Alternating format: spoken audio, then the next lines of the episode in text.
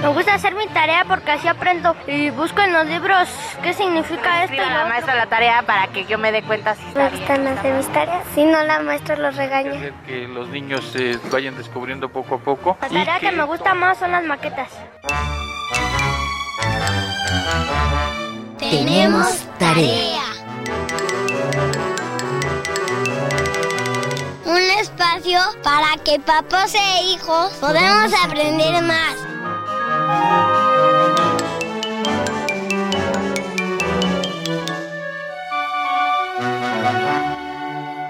Nuestra tarea para el día de hoy.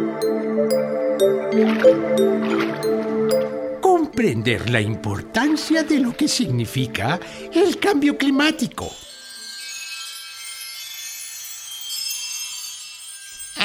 Pero nada que ver con eso de primavera, hace calor, en verano llueve.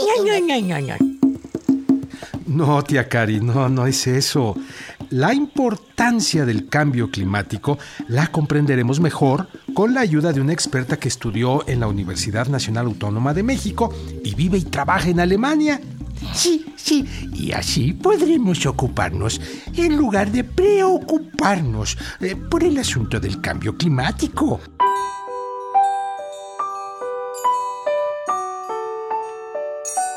Ay, sí, ahora con tantos incendios que acaban con animalitos y plantas.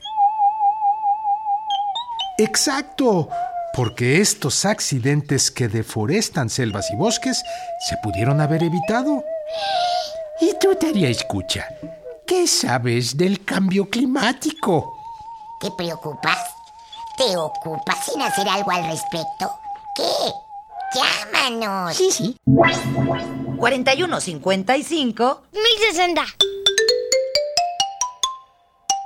A mí me preocupa del cambio climático, que, o sea, un- en la mañana hace mucho frío y en la tarde hace mucho sol, entonces ya no sabes cómo va a estar el día y también la contaminación que afecta. A mí no me gusta el cambio climático porque para mí que es como una representación de parte de la madre naturaleza, de que está diciendo que la dejen de maltratar, contaminar y pues nada más le están dañando.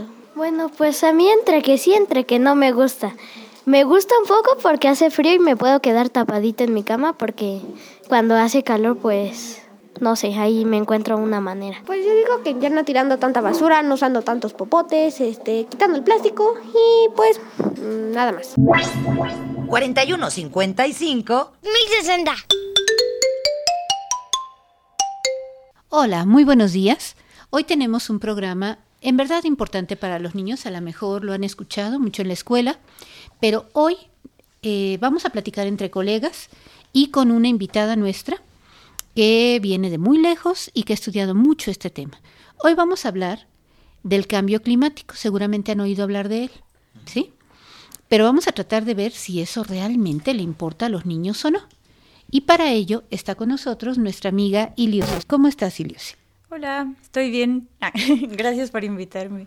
Te voy a presentar a los colegas y primero vamos a escuchar qué creen ellos que es esto del cambio climático. Empezamos con Marianita. Por ejemplo, cuando se altera, por ejemplo, el, por ejemplo, la Tierra tiene una temperatura de, por ejemplo, treinta y tantos grados. Y se altera eso por razones, por, por la contaminación. Se altera y puede subir o puede bajar. En este caso, eh, lo que está pasando es, es cuando empieza a subir. Se está calentando la Se Tierra. calienta mucho. Y eso puede llegar a afectar, por ejemplo, a los, a los ecosistemas o a ese tipo de cosas. Vamos anotando todo lo que nos va diciendo y Lucy los está escuchando con mucha atención. Paco, ¿qué has oído que es el cambio climático? Yo creo que el cambio climático tengo así como que la misma propuesta de lo que está diciendo Marianita, pero igual tengo una propuesta de que el cambio climático puede ser así porque la Tierra lo mande o porque el ser humano afectando con el calentamiento global pueda crear así un cambio climático este por el calentamiento global. O sea, no te entendí. O sea, puede ser que, que, al- que sea algo natural de la Tierra o Sí. que sea algo que los humanos están Generado haciendo. por los humanos, sí. Aline. Pues básicamente yo creo que el cambio climático es como no sé, yo me lo imagino así, que de repente puede haber que el día esté muy lluvioso, pero de repente es como, ¡pum! ¿Qué pasó? El día comenzó como en otra dirección. O sea que está desordenado el clima. En pocas palabras, porque luego yo me despierto y digo, bueno, este clima está muy loco, en la madrugada hacía frío, en la mañana ya hace calor y luego ya para las tarde vuelve a hacer frío, entonces este clima está loco. El clima está loco. Nati. Yo lo que entiendo en el concepto de cambio climático es que eh, lo veo con las imágenes que constantemente se nos aparecen y nos imaginamos que es que los bosques o las reservas que tenemos se están quemando, se están acabando y estamos terminando con ellas muy rápido.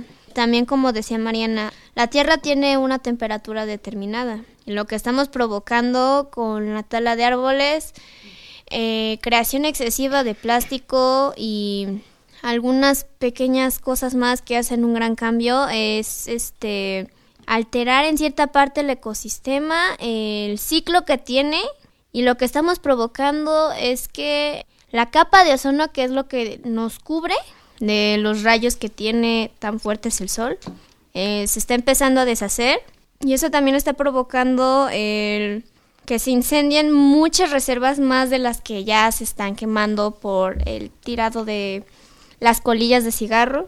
También que el plástico, como ya les dije hace un momento, eh, que lo tiran al mar, eh, hace contacto con el sol y aunque no lo crean, eso provoca que hay una como pequeña sustancia que tiene el plástico que al hacer contacto con eso es dañina. Los animales marinos no están hechos para poder soportar eso y pues terminamos mal. Está matándose muchos, muchos seres vivos. Muy rápido. Ok. A ver, Marianita y Paco otra vez. De hecho, había como, como si fuera un bosqueto que me acuerdo que en este mismo año se, se incendió mucho. Y dicen que eran los pulmones de aquí. Y, por ejemplo, hay personas que Ah, en el Amazonas, que hubo un incendio enorme. Por, Ujú. por- por ejemplo, hay personas que inconscientemente dejan la basura eh, ahí tirada. Y puede ser que, por ejemplo, pasa por unas tuberías y llega directito al mar. Y aunque no creas, se empieza a derretir. Y como tiene, de hecho el plástico tiene un proceso de desintegración muy largo. Entonces, por ejemplo, hay animales marinos que piensan que es, por ejemplo, comida y se lo tragan y se lo comen y pueden llegar a morir. Por ejemplo, también por los popotes hay tortugas que se mueren por porque los popotes se le meten en su nariz y es muy difícil sacarlos.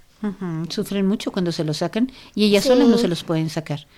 Bueno, pues estoy totalmente de acuerdo con Marianita. Sí hay mucha gente, a mí me ha tocado ver demasiada gente, incluso en una salida familiar que tuvimos, una de mis tías fuma y, o sea, así de esas veces que inconscientemente y también con una, de verdad, con una gran falta de, pues sí, de un poquito de analizar lo que puede llegar a, conse- a las consecuencias, terminó de fumar y en lugar de apagar su, su, ay, bueno, la colilla del cigarro, en el piso lo, lo agarró y la aventó en un montón como de hojitas que había. De repente empezamos a decir, es que huele a quemado. Entonces empezamos a buscar y sí, la colilla pues estaba comenzando a quemar como las poquitas hojas que había ahí. Lo poquito que alcanzamos a, apagar fue lo que fue lo que se apagó. Gracias a Dios no alcanzó como más extensión en todo lo que porque todo lo donde estábamos Pero es un ratitito. es lo un que pasa eso. o sea, fue en cuestión de segundos do- cuando empezó a oler a quemado. Vámonos con Max.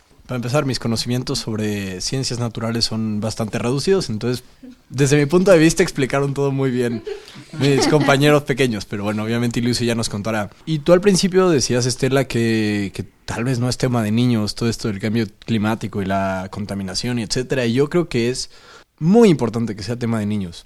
Me he dado cuenta que, que el cuidado del medio ambiente es algo muy cultural. En diferentes partes del mundo se maneja de, de maneras totalmente opuestas.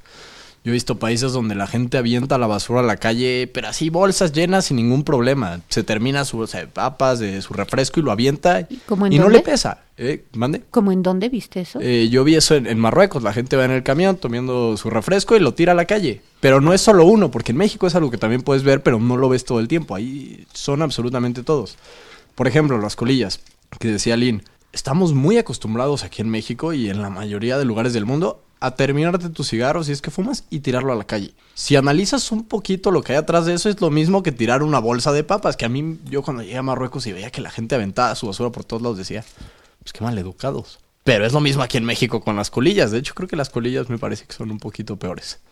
Entonces creo que es un, un, tema totalmente de niños. Yo tengo entendido que, por ejemplo, en Alemania las multas cuando tú no manejas la basura como la tienes que manejar son muy, muy altas. También Lucy creo que nos podría contar. Entonces, bueno, creo que es muy importante que los, que los niños hablen de esto y traten de cambiar las cosas. Tavo, nos vamos a ir rápido Aquí- porque si no, no vamos a dejar hablar de Lucy nunca. Mencionan mucho el problema de la basura y aunque sí es parte del problema, no es en sí la peor parte del cambio climático. A la que nos referimos por cambio climático usualmente es más a la parte atmosférica. Sí es importante la parte de los plásticos porque contaminan nuestra agua y todo eso, y eso es muy importante.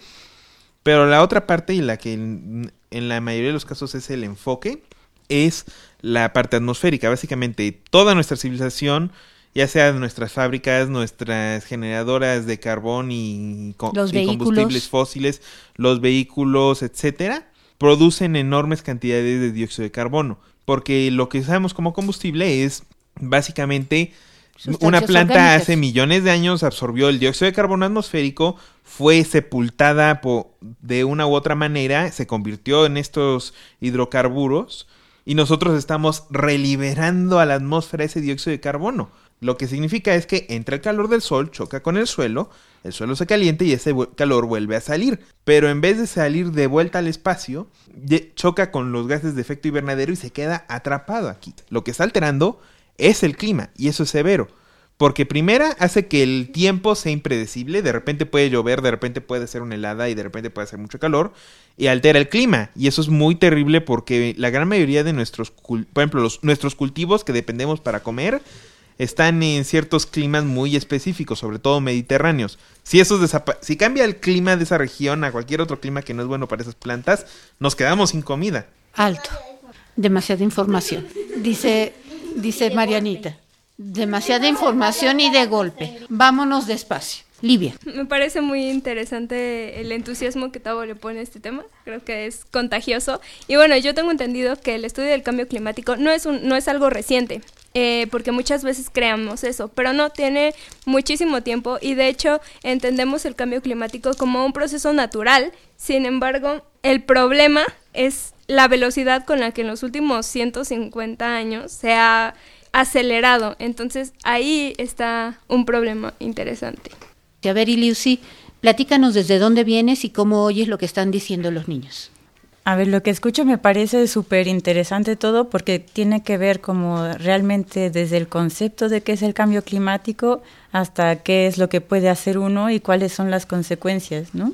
Y que, o sea, me parece justo como decía, decían ahora, ¿no? Que tal vez es demasiada información de golpe y al final lo que pasa es que tú terminas sintiendo que qué vas a hacer si es un, un problema súper grande. Y por eso tal vez hay gente que dice, no, no es un problema de niños o, es, o como que lo dejamos a alguien más que se encargue de eso, ¿no? O me concentro solo en lo que hago yo. Pero pues es, sí, una cosa mucho más grande. Yo estoy en un lugar donde analizamos un- una serie de modelos de qué va a pasar en el futuro. ¿Dónde es ese lugar? Eh, es el Instituto de Cambio Climático de Potsdam, en Alemania. Y hay como varias opciones, como qué va a pasar si, seguimos así como estamos, o si sí reducimos nuestra producción de cosas, ¿no? La industria, o si cambiamos la forma de que producimos alimentos.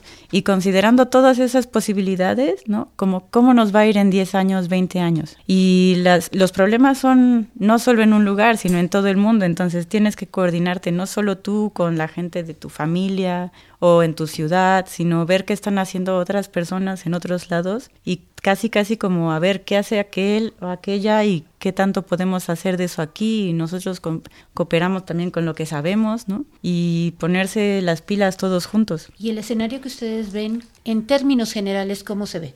¿Este asunto del cambio climático es algo de lo que nos debamos preocupar o no? Muchísimo, muchísimo. Y ahí es una parte que, a ver, lo voy a decir primero, pero luego digo, em- empiezo diciendo no se asusten, ¿no? La cosa es no asustarse, porque sí, uno piensa en un montón de escenarios y es como, bueno, nos puede ir un poquito mal o súper mal, ¿no? y luego ves a tu alrededor y dices, no, hombre, nos va a ir súper mal, ¿no? y eso es, después te puede entrar hasta el miedo y la verdad es que no. Hay muchas cosas que se pueden hacer. O sea, querría decir que esto que estamos pensando le puede suceder a esta generación. Claro, o sea, estamos hablando de una escala de tiempo de 5 o 10 años que ya verías cosas pasar, ¿no? Cosas así grandes. Entonces, no es un tema de niños porque no importa, es un tema de niños porque estamos junto con ustedes construyendo la cultura que necesitamos para que ustedes puedan vivir bien. Nos vamos a un corte y regresamos en un minuto.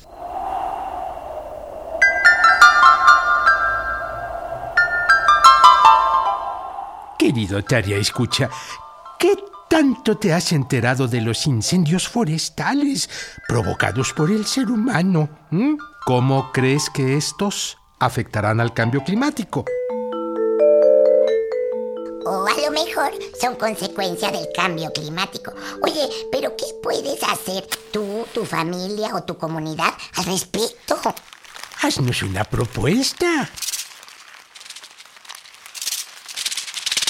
4155 1060. Últimamente yo he estado sabiendo muchos de incendios, muchos provocados por nosotros, como en el mercado de la Merced. Y yo digo que todo, que son descuidos humanos, no sé, por las luces de Navidad, por ejemplo.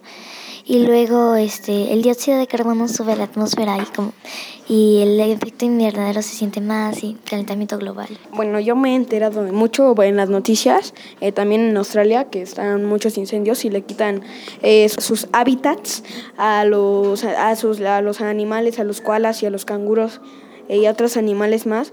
Eh, también son por los cigarrillos que la gente tan ignorante que está fume y fume y los avienta.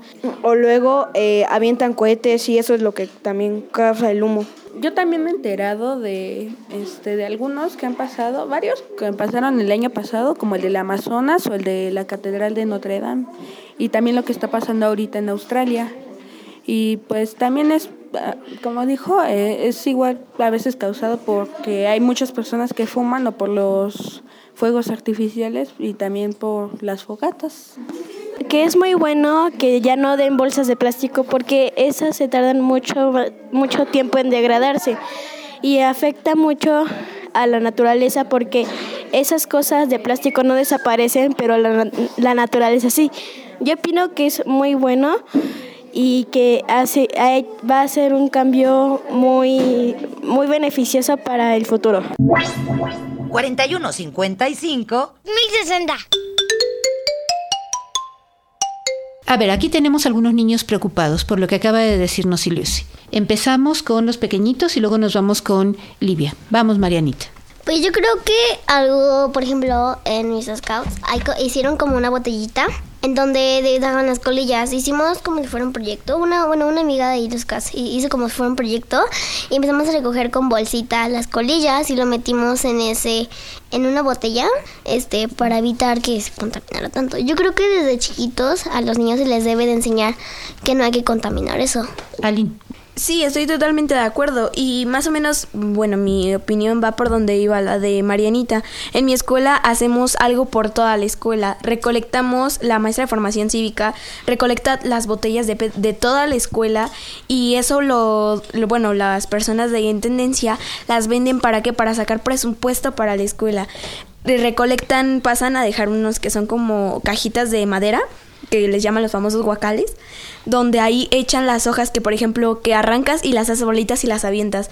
No, entonces lo que hacemos nosotros es que las dejamos tal y como están estiradas, las vamos y las colocamos en la canastita o igualmente en unas botellas de, de agua colocamos las tapitas. Las tapitas las ocupamos para fundaciones que están basadas en que con eso se puede recolectar dinero para los niños con cáncer y para su tratamiento. Entonces, en mi escuela pensamos en cuanto a nosotros, pero también para beneficiar a toda la escuela. Paco. De hecho, hay mucha y extremadamente mucha gente que luego no tiene, luego no ven que salen a barrer las hojas de sus jardines, luego no tienen ya dónde ponerlas y para ahorrarse tiempo y espacio agarran con lo que fuman su cigarro, lo avientan a las hojas y la- las queman. Lo que no saben es que con en primera con el humo va contaminando to- todo el ambiente y en segunda que el incendio se puede ir expandiendo y matar árboles como así ir buscando su propia extinción. Es buscando tu propia extinción. Ese es un punto muy importante, Max. Bueno, obviamente el tema del cambio climático ya lleva un rato muy de moda y creo que últimamente ha explotado totalmente. Pero veo mucha gente como reaccionando desesperadamente y yo he llegado a escuchar, la verdad no estoy seguro, que, que de repente hay un cierto tipo de veganismo que está afectando más que el consumo exagerado, por ejemplo, de soya, que, usan mucho, también está deforestando selvas. Eh, luego a la gente le encanta salir a la calle con letreritos y todo, pero de repente ves en su vida diaria y pues tiran bolsas, tiran vasos, este, usan aerosol, van y grafitean que salve el planeta, cuando el aerosol tengo entendido que, que hace un daño terrible, porque muchas veces esos, esos cartelitos están todos hechos con aerosol. Entonces, ¿qué podemos hacer realmente? Primero como personas y luego como sociedad para, para de verdad ir generando poco a poco un impacto. Livia. Voy a hacer una pregunta que seguramente te hacen mucho y es, ¿hay una fecha exacta para el fin del mundo? Más en lo que has estudiado. Es una pregunta terrorista. Pero bueno. Creo que la importancia de hacer- aproximar a los jóvenes al tema del cambio climático antropogénico, originado por el hombre, radica en que ellos cuando sean grandes y sean los que toman las decisiones, eh, logren realizar cambios en lo macro, porque realmente los cambios en lo micro son más bien como para hacernos sentir bien. Muchos de esos cambios tienen efecto en eh, el área circundante, en nada más en nuestro ambiente. Por ejemplo, no tirar basura en la calle evita que se tapen los drenajes, claro, pero en lo macro, de todos modos, esos 200 millones de bolsas se van a producir y se vendan o no, ahí van a estar. Entonces, creo que esa es la importancia, que los chicos que ahora están en las primarias, en las secundarias y en las preparatorias, cuando lleguen a, a legislar, propongan cambios para con- eh, cambiar estos modos insustentables de consumo. Oigan, pero ¿no creen que se tiene que trabajar en todos los niveles? ¿Tú qué piensas? Bueno, pues sí, es en todos los niveles, ¿no? O sea, creo que parte de lo que, o sea, tal vez una, un dato interesante es ver como quién, qué son las cosas que más contribuyen al, al cambio climático, ¿no? O, o, por ejemplo, a, las a la producción de carbono, que es una cosa que produce el, el cambio climático, ¿no? Y están, por ejemplo, en México es el transporte, la energía y la producción de comida. Y dentro de la producción de comida, una gran parte es el ganado. Y entonces, pues te pones a pensar, ¿y dónde cabe el que yo junte mis colillas ahí, ¿no? O el que yo recicle mi botella, ¿no? De plástico. Porque claro que tienen un gran impacto, ¿no? Porque tú te, o sea, porque te organizas como comunidad pequeña, ¿no? Como piensas sobre esos temas, ¿no? Pero al mismo tiempo tienes que pensar en cómo cambiar el chip, ¿no? De cómo se produce la energía, cómo se cómo nos transportamos, ¿no? Y qué comemos. Y claro, cuando dices también hay problemas con ciertos tipos de veganismo, claro que los hay porque de los principales problemas es que la comida tiene que viajar mucho.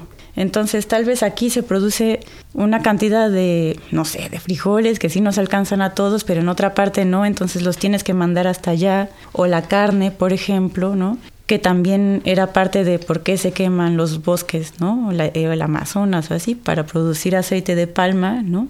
Que va en un montón de comida o carne o cosas así, ¿no? Entonces es como, son muchos factores, no es nada más una persona. Pero eso implicaría que los niños empiecen también desde muy jovencitos a pensar en estos temas. Por ejemplo, en el lugar donde yo trabajo estamos empezando a armar una serie de talleres para que los niños aprendan cómo funciona esto de la energía y que uno puede obtener energía de eh, renovable de el aire, del agua, etcétera, y que no necesariamente tenemos que consumir fósiles que no producen carbón. Tarde o temprano se han imaginado que la vida como la están viviendo ahora la tenemos que transformar o no la vamos a hacer como especie. Otro problema grande, somos muchos. ¿Ya se dieron cuenta?